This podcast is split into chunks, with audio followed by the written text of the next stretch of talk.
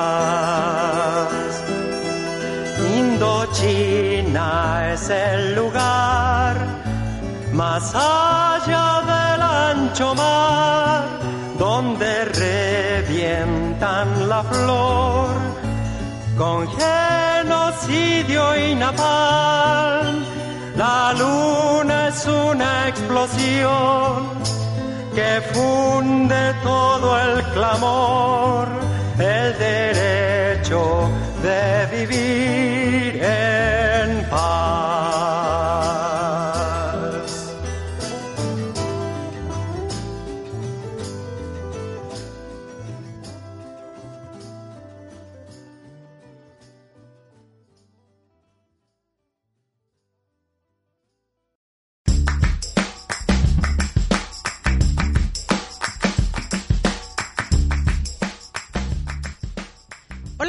¿Cómo están? Estamos en esta emisión de Intersticios Radio y hoy, como siempre, me acompaña mi compañero Ernesto Gómez Banana. ¿Qué tal, Ernesto? ¿Cómo estás? Sandrita, ¿cómo estás? Buen día, buen día para nuestros ciberescuchas. Hoy tenemos un programa, yo no diría que triste, pero complicado, pero también desde luego interesante. Cuéntanos de qué vamos a hablar. Pues hoy vamos a hablar de un tema que sin duda alguna nos atraviesa a todos y a todas, que es acerca de la violencia y la cultura de paz. Y la canción con la que abrimos es una canción de Víctor Jara que se llama El derecho de vivir en paz. Esta canción, además Ernesto, que en Chile se ha convertido prácticamente en un himno. En ¿no? un himno. Por todo lo que representó Víctor Jara en su historia contemporánea, igual tan difícil, tan dolorosa, pero que justo en estos momentos se convierte en un himno que reivindica la lucha de la juventud y la sociedad chilena que está saliendo a las calles por centenares de miles de personas a trabajar, a luchar por un, un mejor país para, para todas y todos en, en, aquel, en aquella región. Así es, y pues la situación de violencia en el país, y hablamos primero de violencia como para entablar, decir, bueno, ¿por qué hablar de violencia y cultura de, paz? ¿Cómo se entrelazan estas, estos dos temas? Pero antes de empezar ya de lleno con, esta, eh, con esta emisión, ¿qué te parece Ernesto? Si vamos a escuchar cuáles son nuestras redes sociales. Venga. Intersticios, un espacio donde las causas sociales, los anhelos colectivos y las preocupaciones íntimas se encuentran. Síguenos en nuestras redes sociales, Facebook, Intersticios Radio, Instagram, Intersticios-Radio, Twitter, arroba Intersticios R, y nuestro blog, intersticiosradio.blogspot.com. Intersticios Radio. Escúchanos el primer y tercer jueves de cada mes. Encuéntranos en iTunes, Spotify y SoundCloud como Intersticios Radio y en nuestro blog intersticiosradio.blogspot.com.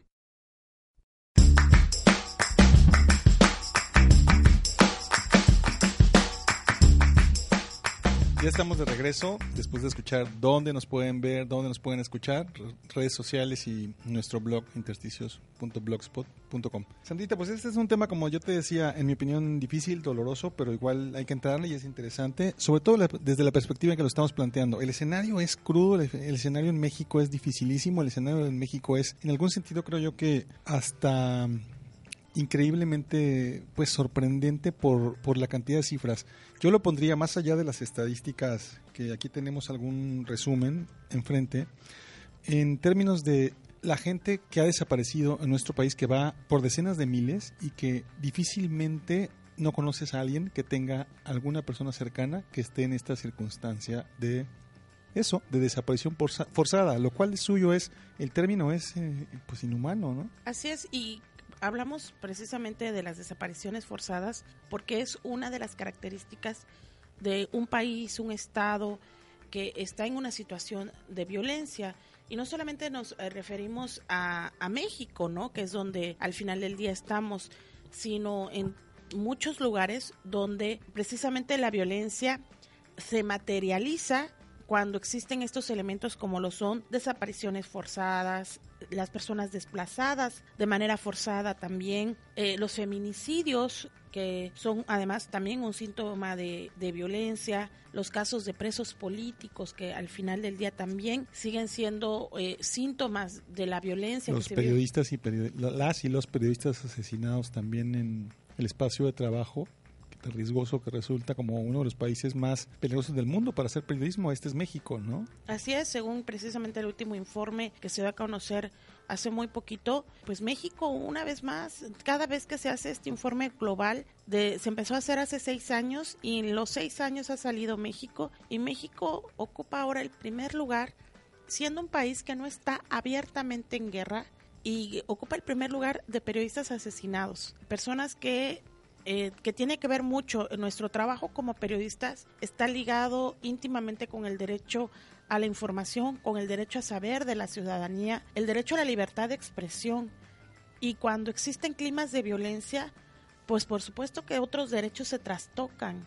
El derecho fundamental, que es el derecho a la vida, para empezar, pero si siguen con otros derechos tan fundamentales que son como el derecho a la libertad de expresión, el derecho al saber, al trastoca la democracia y otras tantas. Mira, pues el derecho a la vida, que finalmente es el derecho al libre tránsito, el derecho a existir. O sea, es terrible que vivamos en un país donde las personas, particularmente las mujeres, salen a la calle sin la certeza de que van a regresar.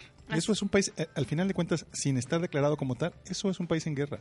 Algo está pasando. La guerra está en otro lado, la guerra se llama de otro modo, pero al final si tú sales de tu casa y no sabes si vas a volver, al final es lo mismo que Bagdad o que algún otro sitio donde guerra. Así es. Y también tiene que ver esta situación de violencia con cómo están las personas. Un síntoma para medir esto también son las personas que pierden la vida, que son asesinadas defendiendo los derechos humanos. Las personas, ahorita lamentablemente en lo que va del año, la mayoría de defensores y defensoras de los derechos activistas que han fallecido son ambientalistas y está ligado sobre todo al trabajo medioambiental y en eso lamentablemente van 164 casos en lo que va de bueno de este año eh, no, en, total, en, 2018 se dieron, pero por ejemplo en lo que va del año, la, 15 homicidios de ambientalistas. Y la mayoría han sido en Chiapas. La mayoría de casos de asesinatos de ambientalistas han sido en Chiapas, lamentablemente, ¿no? Y que todos estos son síntomas de violencia. Lamentablemente también Chiapas es el primer lugar a nivel nacional en desplazado, en desplazamiento forzado, ¿no?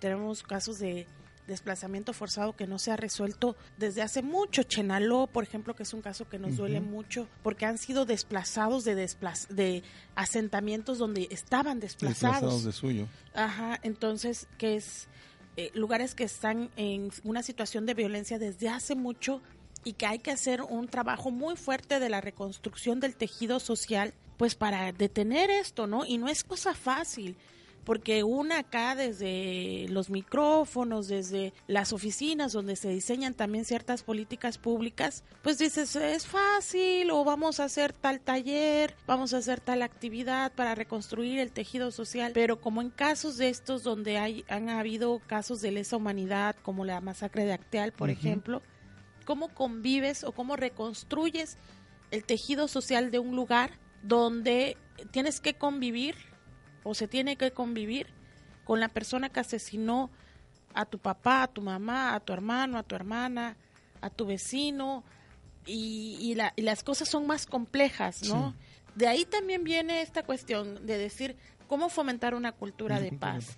Pero vemos también naciones que lo han logrado, que han logrado recuperarse a tragedias. A mí me parece que el primer paso para entender lo que está pasando en México es asumir con toda cabalidad que es un problema muy profundo, que ya es un problema que va a rebasar a esta generación y que nos va a tomar no menos de 20 años el que las cosas cambien de fondo. La espiral, en mi opinión, va todavía ascendiendo, la espiral, la espiral de, de violencia. Por ahí escuchaba una entrevista hace algunos días y la explicación que daba este experto es que hoy en México tenemos un nivel de violencia que ojalá y se corrija pronto. No quisiera ser agorero de algo peor, pero lo que los analistas y los expertos plantean es que el narcotráfico, por ejemplo, y ponía el, en la referencia, no ha dinamitado edificios públicos, como lo hizo, por ejemplo, en Colombia. No, todavía el, el narcotráfico, la delincuencia organizada, tiene un nivel de, un espectro para ir ascendiendo en su violencia muchísimo mayor y de ahí hacia abajo nos va a tomar, yo insisto, en la lectura que alcanzó a tener, no menos de 20 años y que esto se tiene que trabajar pues desde el jardín de niños y niñas, en las primarias, para que esos futuros adultos y adultas entiendan esta realidad, la asimilen de una manera distinta, que si no es el bullying, sino la semilla para futuros adultos que se comportan de maneras que no son las adecuadas para una convivencia de todas y todos en armonía. Pues Ernesto, sin duda, tú dices, hablas de 20 años. Eh, yo no me aventuraría a decir como decir nos falta tal o nos falta llegar a esto, porque también los procesos son distintos por ejemplo, no sé, Colombia no vivió ciertos fenómenos que está viviendo México y que son, son diferentes. Ciudades, por ejemplo, fantasmas que han dejado de ser pobladas por esta cuestión. Ciudad del- Juárez. Ajá, o por ejemplo, inclusive la violencia que se vive en el norte del país es diferente a la violencia que vivimos acá en el sur. Los des- el desplazamiento forzado que hay en el norte es diferente al desplazamiento forzado que hay en el sur. Entonces, también esa parte, la- eh, las personas que diseñan políticas públicas deben de verlo y entenderlo, ¿no? Porque no es lo mismo diseñar una política pública para el la reconstrucción del tejido social por un tema del narcotráfico o que por un problema de tierras, por un problema de paramilitares, que bueno, también son paramilitares los otros de, pero otro tipo de paramilitares, o en algunos lugares tan complejos donde todo se mezcla, ¿no? Y esa parte creo que es una lectura que se tiene que tener y que los contextos también son, son distintos, son diferentes, pero que si no empezamos no nos va a tardar 20 años. Nos puede tardar toda la vida Mucho y más, podemos claro. y además podemos acostumbrarnos y pensar que esta es una buena forma de vida. Y que tal vez no nos está yendo tan mal porque hay lugares donde Están peor. están peor y que Tuxtla está muy bien porque pues es de las ciudades que, que a nivel nacional pues primer lugar Cosa, o, en la ciudad más segura, ok, ¿no? es, o, o ese, o ese tipo de cosas, ¿no? Y que digo, vamos, que si no las creemos y pensamos que sin hacer nada se va a lograr cambiar el chip, pues como dices, tenemos que primero partir del reconocimiento de que hay un problema y que Es- todas las personas involucradas en esta sociedad Ya, y sobre todo quienes diseñan las políticas públicas de gobierno ya nos, tienen dirá, que hacer ya nos algo. dirá nuestra invitada si coincide, pero me parece que son tres R, ¿sabes? Son el reconocimiento de las partes, el reencuentro y la reconciliación. Así es, Ernesto. Y pues vamos precisamente a una cápsula que nos preparó nuestra compañera Luisa Oviedo, que nos habla precisamente de la cultura de paz.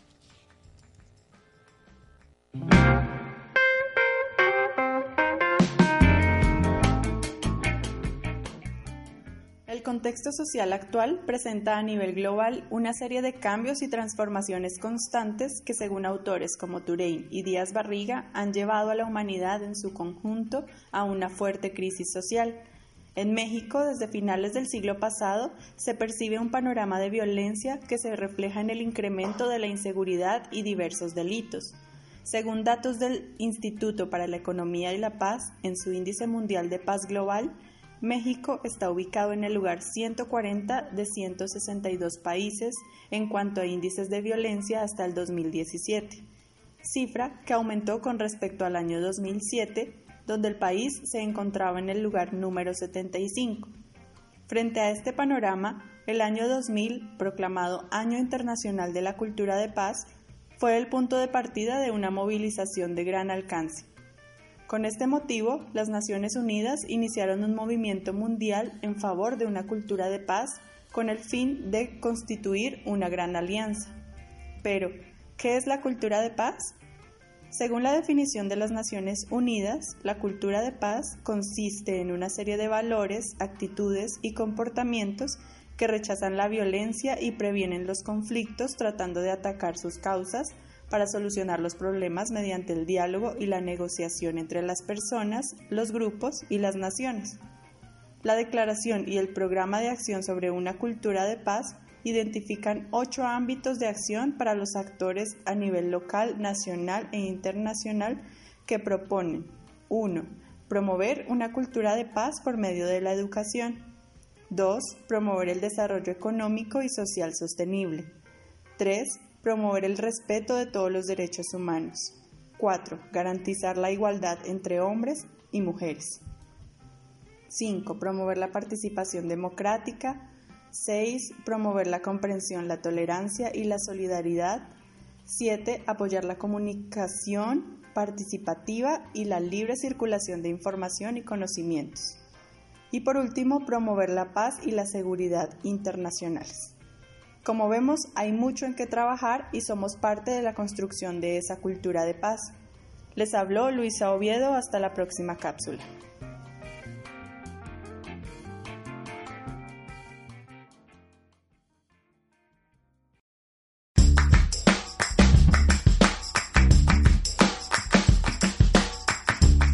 Pues gracias, gracias eh, Luisa, pues precisamente, ¿no? Hablar de, porque luego también nos ponemos como muy apocalípticos de esta vida no vale nada y ya acá este, vamos a morir todos, ya hay mucha violencia y a veces nuestras estrategias de sobrellevar la violencia es con más violencia. O sea, a mí me da un pánico enorme que no, no sé si, si te pasa a ti estos grupos de vecinos, vecinas, de vamos a linchar al... al, al- Estas lonas que dicen ladrón, si te Sí, agarramos claro. te vamos a linchar. o estos casos de, de linchamiento que hemos visto, o sea, que, que ahí están y que la gente está harta, cansada. Vamos, eh, esta cuestión de, de la, de la violencia, cómo vivimos con ella y cómo reaccionamos a ella, cómo le metemos a esta cuestión de la cultura de paz. ¿Qué es la cultura de paz?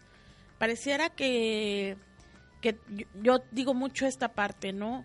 O sea, una no puede defender los derechos de unas personas violentando el de otros o el de otras, ¿no? Hay quienes son ambientalistas y defienden los derechos ambientales, pero, o sea, no tienen problemas con ser misóginos o misóginas, ¿no? O con el tema de y no sé, lo de los derechos sexuales y con tantas, tenemos que cambiar un tanto nuestro chip como sociedad y para eso también tenemos que formarnos, ¿no? Y tiene que ver la educación, las políticas públicas de gobierno de manera general y también los medios de comunicación que tenemos una gran chamba ahí, ¿no? Sí, sí, es el reto porque de repente este asunto, por ejemplo, de las narcoseries o los narcocorridos, que son al final mensajes, valores eh, que se transmiten y que legitiman un estilo de vida, costumbres, hábitos que, bueno, abonan indudablemente a que las cosas estén como están. ¿no? Además, este asunto también de el dinero como el eje central de la vida de todos los seres humanos y entonces pues la riqueza llega relativamente fácil si eres halcón, si eres dealer, si eres si tu aspiración en la vida es ser un capo del, del- del tráfico de drogas, pues, ¿no? se escucha muy feo, pero los humanizan, ¿no? O, o hacen más bien de, de estas figuras una, un como un, un antihéroe, ¿no? Pero que vale la pena hacerlo, ¿no? Es, se vuelve una cuestión aspiracional. ¿Aspiracional? Sí. Y creo que también, Ernesto, algo que es indispensable para, para lograr una cultura de paz es el acceso a la justicia. El tener justicia eh, nos ayuda también a que no haya repetición de los hechos. Cuando hay estas situaciones de que los feminicidios quedan sin resolver, los casos de desapariciones, cuando hay impunidad, la impunidad no va a poder haber una cultura de paz sin impunidad, sin el derecho a la verdad, No, ¿no? bueno, la impunidad es el, gran cá- cáncer que estamos padeciendo, pues, porque no solamente es en los feminicidios, no solamente es en el desplazamiento de personas, no solamente es en la desaparición de personas, está en todos lados. El asunto no es eh, la comisión de un delito, lo complicado es, pues, que ante esta circunstancia de fragilidad de las instituciones que ejercen la justicia y que aplican, pues, la ley, pues, matar, desaparecer, traficar con drogas, robar autos, robarte millones de millones siendo funcionario, difícilmente tiene consecuencias. O si son consecuencias, suelen ser consecuencias que tienen que ver más con una consigna política en algunos casos de alto nivel y en otros casos que son los de indígenas presos que están condenados porque no pudieron acceder a un abogado o que no hablaban español y les obligaron a firmar algo que no entendían y entonces están refundidos en la cárcel, ¿no? Así es, Ernesto. ¿Y qué te parece si vamos precisamente hablando de las desapariciones? Esta canción, ¿A dónde van los desaparecidos? Que alguien me diga si ha visto a mi esposo, preguntaba la doña. Se llama Ernesto X, tiene 40 años. Trabaja en celador en un negocio de carros. Llevaba camisa oscura y pantalón claro. Salió ante anoche y no ha regresado.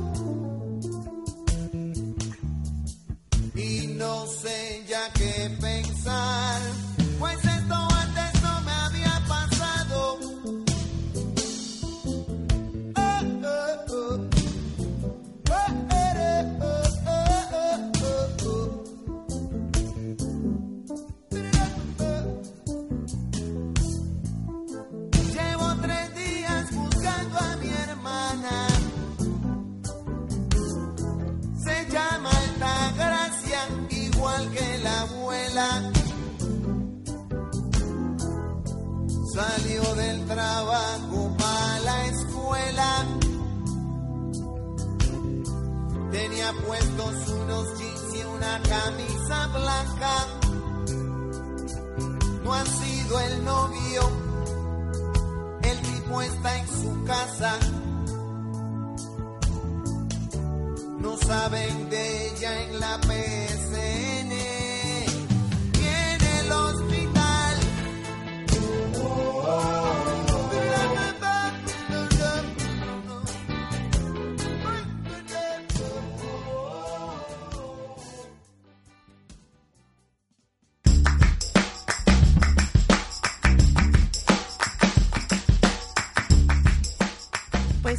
Está, es una canción eh, que, tal vez la acá en México la popularizó Maná, este, pero es de Rubén Blades, al menos yo eh, creo que tengo la certeza, o al menos esta versión que acabamos de escuchar, es la versión de Rubén Blades, que a mí en particular este, me gusta más que la de Maná, la letra muy dolorosa, ¿no? Y que hace referencia precisamente a uno de los momentos históricos de Sudamérica más difíciles, ¿no? Y que, ay, qué lamentable que pareciera que, como decimos, la historia luego se, se mueve en espiral, ¿no? Sí, se repite invariablemente hasta que aprendamos.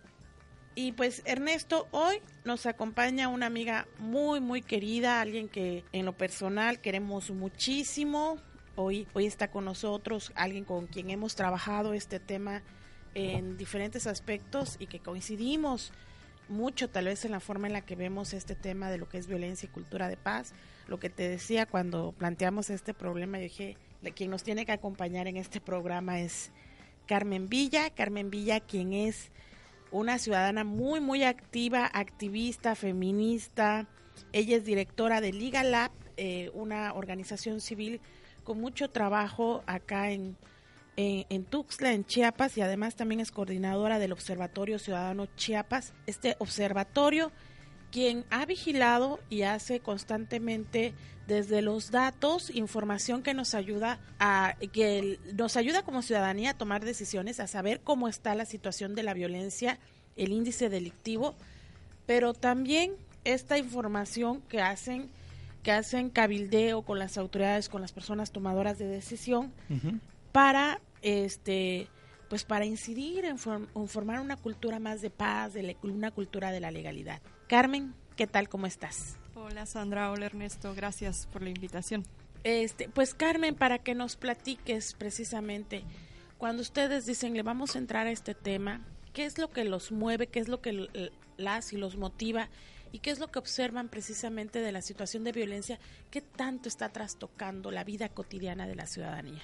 Bueno, eh, yo creo que algo que mencionaste hace un momento en una de las cápsulas anteriores que me parece que es bien importante y que a nosotras en particular en el observatorio nos mueve como a a traer el tema de la incidencia delictiva y la violencia y luego entonces la seguridad y la cultura de paz eh, y, tratar de, de como instalarla en el público y que sea una prioridad tanto para ciudadanos, ciudadanas, para, para las instituciones también, es justo que que a veces eh, estamos convencidas y convencidos que pues Tuxtla no tiene un problema de seguridad y no tiene un problema de violencia o Chiapas no tiene un problema de seguridad y no tiene un problema de violencia en contraste con lo que se vive en otros en otras latitudes del país, ¿no?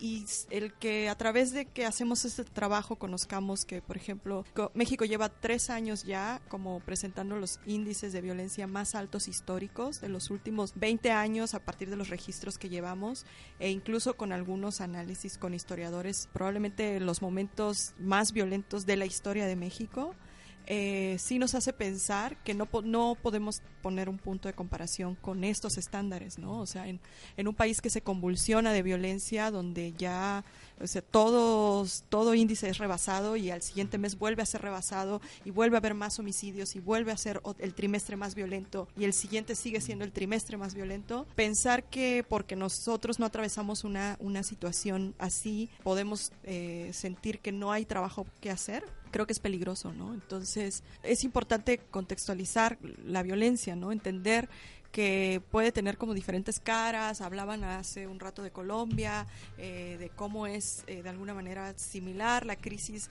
de, la guerra contra las drogas o la crisis de, de las organizaciones criminales a gran escala con, con Colombia, pero finalmente eh, entender que la violencia es, es que hay esta como metáfora es como un gas, ¿no? Finalmente ocupa todo el espacio, ¿no? Y finalmente turbia todo el espacio que se esté utilizando, sea poca o sea mucha, y de cualquier manera habría que hacer acciones que sean contundentes en contra de, cualquier tipo de criminalidad o de violencia, ¿no? Entonces, ahí es, desde ahí es donde partimos para decir que un feminicidio es tan terrible y tan desgarrador para el tejido social como lo son los 300 feminicidios que puede haber en el norte del país, ¿no? Entonces...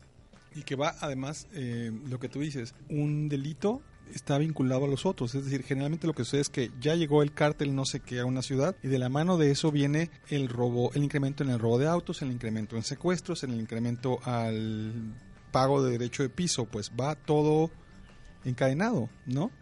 Sí, totalmente. Y que y que además a veces entendemos como el fenómeno específicamente de los cárteles de drogas como justo eso, ¿no? Como aislado, como un tema de venta, compra de drogas y de y de este y de pronto como como conflictos por el territorio y por el mercado pero que pues apelando al, al, a, la, experiencia y a la expertise que, que, hacen los pues los que estudian este tipo de crimen, pues no se, no se reduce a eso, ¿no? Y hay prostitución, y hay trata, y hay este, y hay extorsión, y hay secuestro, y hay otro, o sea, como toda una gama de, de delitos que no tienen nada que ver con solamente como asumir la postura de pues yo no me meto, yo no consumo, yo no compro, entonces no soy parte y por lo tanto no me toca, ¿no? Uh -huh.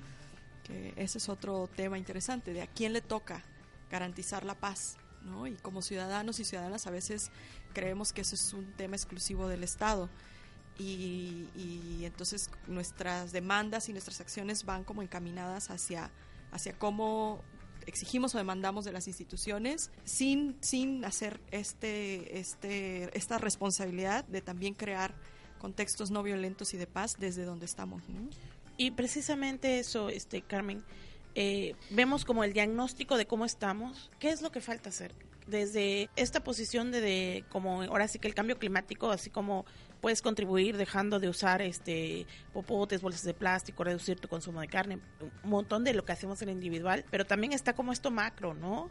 O sea, ¿qué es lo que ustedes observan que se necesita hacer para reconstruir el tejido social, disminuir, no solamente por disminuir, por disminuir los índices de violencia, porque pareciera que también luego se, luego se trata de, de, de bajar puntos porcentuales. Y lo que pasó, lo que pasó, por ejemplo, en el gobierno de la Ciudad de México, que de repente los índices bajaron porque se empezó a falsear el modo en el que se clasificaban los delitos. Entonces, es que padre, sí, ya bajaron. Y lo que es, en el fondo, es una absoluta hipocresía y demagogia política, pues, ¿no? Entender también que desde, desde como el análisis de, de, del estadístico o de estudios de la seguridad, la seguridad es un, es un al final termina siendo como un constructo social, ¿no? Entonces, que intentar asegurar que estamos seguras o inseguras o que tenemos este, ciertos niveles de, de bienestar a partir de medir cosas muy puntuales, pues termina siendo bien complejo porque hay un elemento de subjetividad también al momento de percibir la seguridad, ¿no? Entonces, eso es una de las cosas que, que siempre señalamos en el observatorio hacia las instituciones, ¿no? Eh, la incidencia delictiva es una de las cosas que mide la seguridad y es uno de los de pues uno de los componentes que efectivamente hay que atacar y que efectivamente esperamos que se generen políticas públicas que respondan, ¿no? al número de crímenes que están sucediendo, porque porque de demandamos que disminuyan como sociedad, pero que no puede enfocarse solamente en eso, ¿no? Que no puede, no podemos los esfuerzos para garantizar seguridad y para garantizar paz, que es aún algo mucho más complejo, tengan que ver con disminuir los, los índices, ¿no? Entonces, yo creo que por parte de las instituciones toca también como este reconocimiento que hablabas Ernesto hace rato, ¿no? De, bueno, de qué, cómo podemos empezar reconociendo de verdad como cuáles son como las, los focos rojos en tema de, de, violencia y en el tema de seguridad en, en, Chiapas.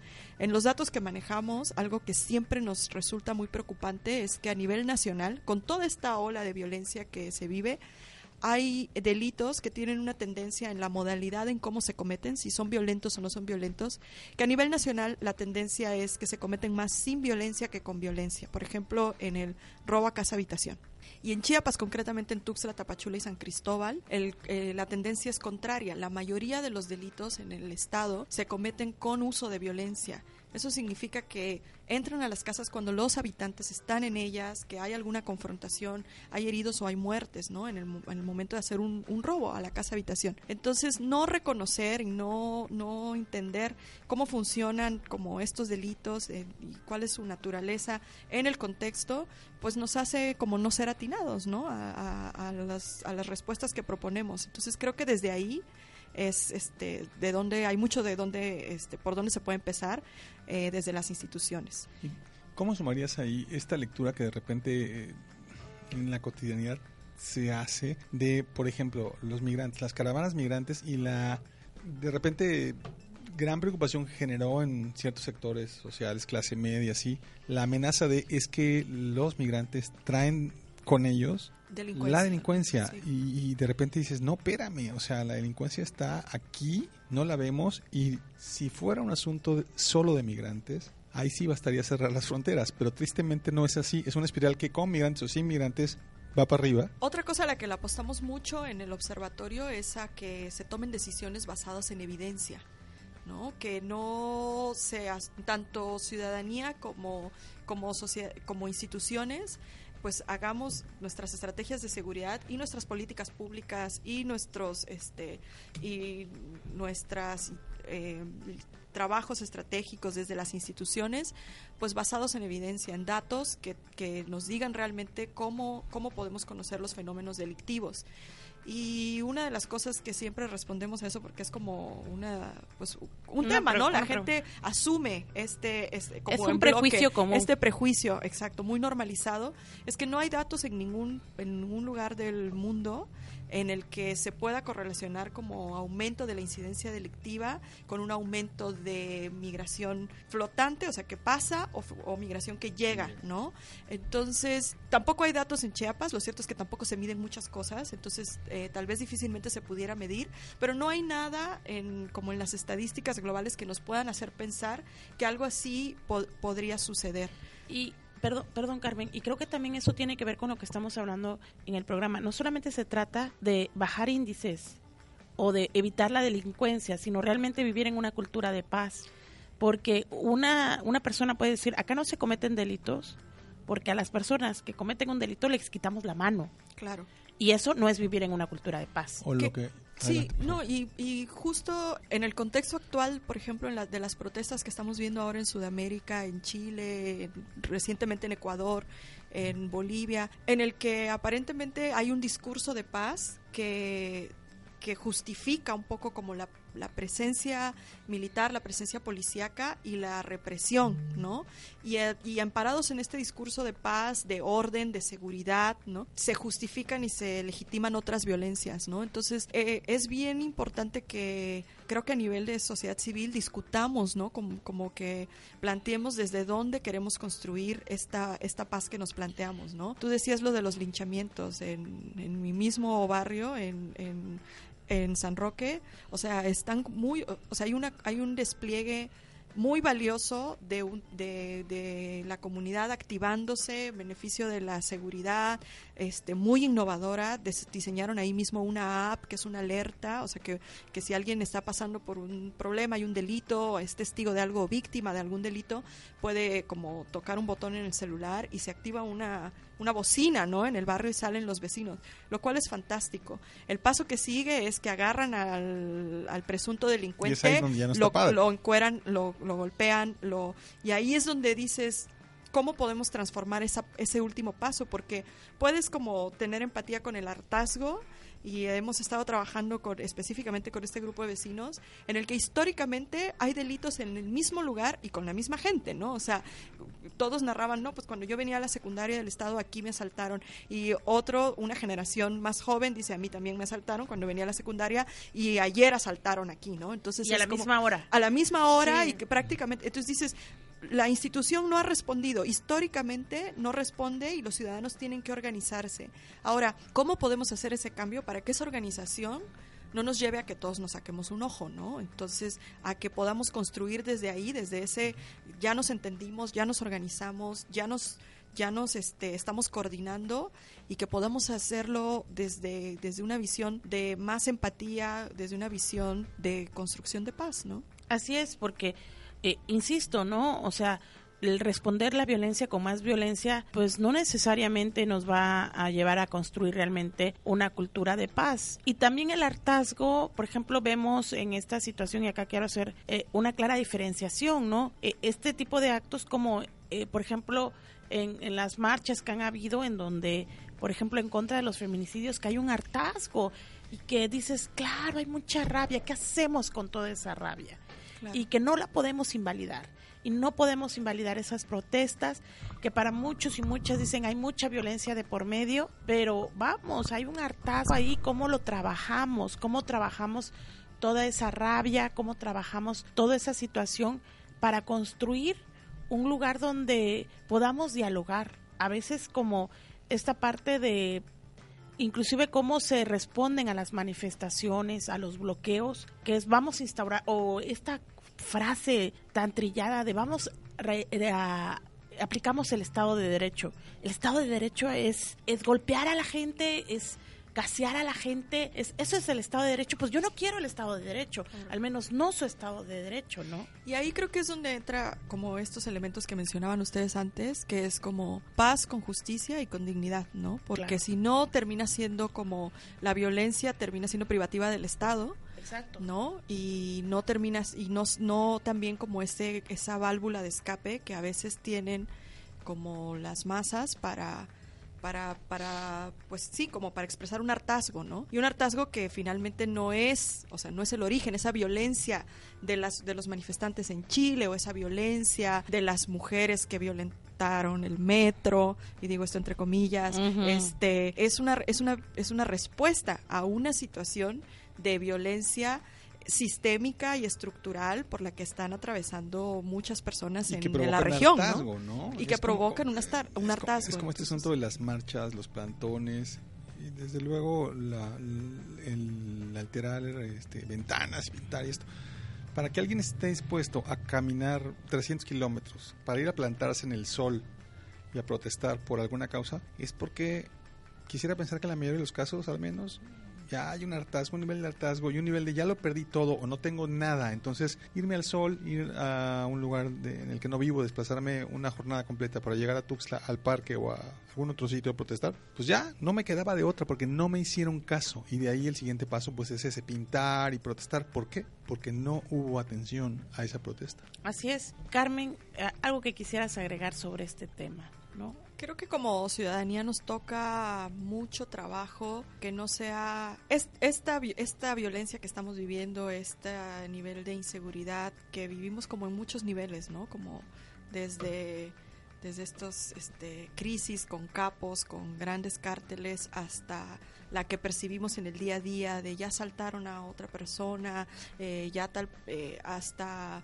estas hostilidades que de pronto percibimos en hasta a nivel discursivo ya con nuestras con, con nuestros círculos cercanos nos están mandando una señal bien este o sea como muy grande y muy alarmante de, de que tenemos que empezar a movernos hacia hacia diálogos de paz hacia acciones de construcción de paz. Y yo creo que como ciudadanía toca toca mucho trabajo de hacernos responsables también de, de la situación, ¿no? De, de asumir que, que, el Estado tiene que hacer su parte y por supuesto que tiene que hacerla y ha fallado grandemente en el papel que le toca, pero que también como ciudadanos y ciudadanas no podemos como esperar a que las cosas se resuelvan mientras además perpetuamos discursos de odio, este, practicamos intolerancia, eh, ¿no? Somos cada vez menos abiertas y abiertos al diálogo, eh, somos cada vez menos y menos, eh, menos empáticos y empáticas con, con, con el otro y con la otra. Entonces, de verdad que hacer una reflexión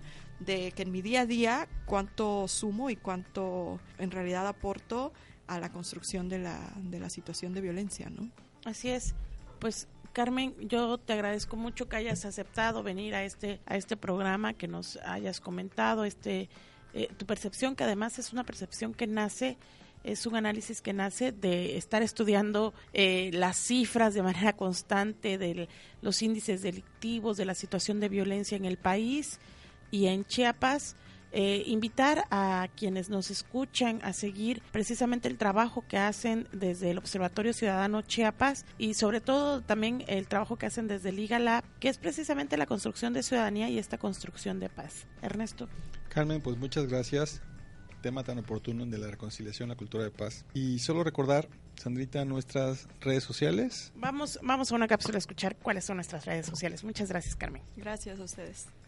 Intersticios un espacio donde las causas sociales, los anhelos colectivos y las preocupaciones íntimas se encuentran. Síguenos en nuestras redes sociales, Facebook, Intersticios Radio, Instagram, Intersticios-Radio, Twitter, arroba Intersticios R, y nuestro blog, intersticiosradio.blogspot.com. Intersticios Radio. Escúchanos el primer y tercer jueves de cada mes. Encuéntranos en iTunes, Spotify y SoundCloud como Intersticios Radio y en nuestro blog intersticiosradio.blogspot.com.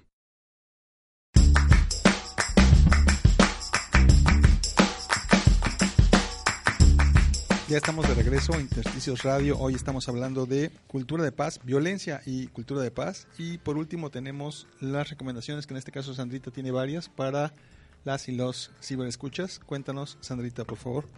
Bueno, pues en las recomendaciones, fíjate que traigo acá unos libros, también algunos portales eh, que tienen mucho material sobre este tema. Para empezar, un libro que a mí se me hace que es imperdible porque además es, habla de de una situación que nos atraviesa mucho, que es la situación del narcotráfico que se ha dado en el país, pero no desde esta mirada de las narcoseries o esta, muy, muy lejos de esta mirada, no, es desde la mirada de las personas que han sido víctimas de la delincuencia organizada. Es un libro que se llama Fuego Cruzado de la periodista Marcela Turati. Es un libro que son una serie de reportajes en sí el libro es un gran reportaje y que se juntaron varios, varios reportajes que ella estuvo trabajando durante el sexenio de Felipe Calderón y que nos ayuda y que inclusive da luz de muchos casos muy muy fuertes que tal vez nosotros nosotras no lo conocimos cuando se dieron que en la prensa al menos en la prensa que tal vez estamos más habituada a ver jamás se registraron.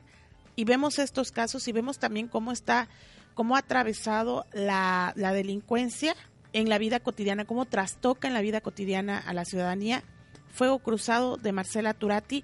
Lo encuentran en las librerías acá de, de Tuxtla, yo los he visto varias, varias veces. Eh, también otro, otro, otro libro que es un poco también por ahí esa temática, se llama Entre las cenizas. Es un libro, no sé si recuerdas, este Ernesto, cuando salió la caravana de paz de Sicilia esta caravana, de esa, de esa caravana nace este libro que se llama Entre las cenizas. Es un libro además que la pueden encontrar en la web y que tiene elementos audiovisuales dentro del propio libro, tiene reportajes y, eh, perdón, tiene videos, tiene audios, tiene fotografías y lo encuentran en, en el libro, o sea, googleen Entre las cenizas y ahí encuentran el libro y también está en papel, lo pueden encontrar en las librerías. Otro libro que también les recomiendo de todos estos libros son de periodistas, creo que ahí ya salió a relucir mi oficio, pero aparte es un periodismo, es un periodismo ciudadano, un periodismo en serio que le apuesta a la construcción de cultura de paz, porque luego también estos trabajos periodísticos luego también tienden a, pintar el panorama de cómo están los cárteles. En, ahorita el Chapo se peleó con Flanito y ahorita quien controla esta parte es... Como un ventaneando del narcotráfico, Claro, un ventaneando del narcotráfico. un documental un poco más serio. Y, y aparte de documentar, investigar quiénes son las víctimas de eso y darle voz a la ciudadanía. Porque luego se termina glorificando a quien logra una entrevista con el Mayo Zambada, con el Chapo, con cualquiera. Y pues vamos, y la voz de todas las víctimas de la delincuencia o también luego se hacen este tipo de trabajos donde se invisibiliza el trabajo del Estado o se le da voz al y toda todas las historias de las personas de las que lo sufren en su cotidiano, que pierden a su familia, que la desconstrucción del tejido social, ¿no? Y creo que estos libros tocan eso, esos temas otro, otro libro que también creo que vale la pena son una serie de crónicas que hace Alberto Salcedo Ramos, un cronista latinoamericano de Colombia precisamente. El libro se llama Los Ángeles de Lupe Pintor. Y fíjate que lo que teje a todas estas crónicas que ha hecho Alberto Salcedo Ramos es precisamente el tema de la violencia. La violencia y la cultura de paz. No lo dice abiertamente, pero hay textos desde, por ejemplo, el tema es abordar desde el perdón, la reconstrucción, la resiliencia de una comunidad entera que, por ejemplo, fue atacada por paramilitares. Este, el, por ejemplo, la crónica de Los Ángeles de Lupe Pintor en particular habla el caso de este boxeador mexicano, Lupe Pintor, este, que pues dentro del, de una, una pelea, pues en un accidente mata eh, a, la, a su contrincante, ¿no? Y cómo él luego se reconcilia con la familia de él y cómo hacen un trabajo ahí de reconciliación, de perdón de la familia en este entendimiento de que fue un accidente, ¿no? Como y Lupe Pintor lo dice en, la crónica, nadie nadie se sube al ring a matar a alguien, nadie. No, qué fuerte. O sea, no es un trabajo además muy y luego lo, lo, tendrían que leer, se los recomiendo, son una serie de crónicas muy bien construidas, muy bien hechas, y que también hablan de muchos casos de Colombia eh, y otros de México, de Cuba también por ahí. Eh, les recomiendo Los Ángeles de Lupe Pintor. Ese libro en particular si no lo conseguí acá, acá no lo he visto, pero seguramente en alguna librería lo pueden conseguir. O bien hay crónicas sueltas que vienen en el libro que sí las pueden eh, consultar en la red. No sé si tú tengas alguna recomendación, Ernesto. Sí, fíjate, yo te platiqué hace algunos meses de un libro que me encontré y que me pareció igualmente muy fuerte, muy doloroso, pero igual ilustrativo de la situación que vivimos en México. Se llama La fosa de agua. Ah, claro, es de, Lidiet Carrón. El de los Carrión. Sí, es, eh, es una crónica pues de al menos 10 casos de adolescentes desaparecidas de, hecho, en son Estado una serie, de México. Son una serie de, de, de crónicas. Sí, Sí, sí, son 10 casos de adolescentes desaparecidas en los Reyes Tecámac y Ecatepec, que igual da cuenta de el caminar de las familias de estas jóvenes después de que, bueno, un día salieron de su casa y lo que decíamos hace un rato, salieron pensando que volverían y nunca volvieron y no aparecieron los cuerpos y la familia hoy día sigue esperando respuesta y justicia. Así es. Sí, ese, ese libro también es, es, muy bueno, La Fosa de Agua. Y hay otro que se llama La Tropa, que van, vamos, ahorita todas, todos estos libros casualmente que estamos recomendando son de mujeres periodistas. Lidia Carrión inclusive también, creo, si no mal recuerdo, escribe uno de los textos de Entre las cenizas, uno de los libros que, que estaba recomendando. La verdad es que yo solo conozco este de ella, pero bueno, igual, eh, todos recomendables. muy recomendables, ojalá y tengan oportunidad. Y aparte que abordan temas muy, muy, muy actuales, ¿no? Sandrita, pues estamos concluyendo ya esta emisión, la número 9 de Intersticios Radio. Recordarles nada más a los ciberescuchas y las ciberescuchas que estás en portavoz con tu columna En Aquí Noticias sale los días lunes la columna Intersticios. Este, también me pueden leer en El Portavoz y, por supuesto, también en el blog intersticiosradio.blogspot. Así es. Y Ernesto, tu columna sale también los lunes o los domingos. Cuando me retraso sale los lunes. Eh, Sí, es que es, cuando lo dije, lo dije en un son- Yo sé. Hashtag sarcasmo. hashtag sarcasmo. ¿Sale los domingos o los lunes? Ya di la verdad. Debe de salir los domingos. Y Pero creo que ya le voy a hacer caso a mis consejeros y va a salir mejor los lunes. Galimatías, todos los lunes en Blogspot, el Blogspot, intersticios.blogspot.com, en Facebook Intersticios Radio, en Twitter y en Portavoz, Enrique Alfaro, Pepe Toledo, Intimatum y Aquí Noticias. Es todo, Sandrita, por hoy, emisión número 9 de Intersti- Intersticios Radio. Muchas gracias, un placer haber estado contigo y un placer también haber recibido a Carmen Villa. Así es, Ernesto, muchas gracias a las y los ciberescuchas, muchas gracias a Carmen Villa por habernos acompañado el día de hoy y por supuesto muchas gracias a quienes hacen posible la producción de este programa, Roberto Ortiz, Luisa Oviedo, Gustavo Coutinho y por Frank supuesto Vela. también a la Universidad Salazar. Cuna de Líderes. eh, desde acá transmitimos el, el programa de Intersticios Radio. Que tengan muy buena semana. Muchas gracias.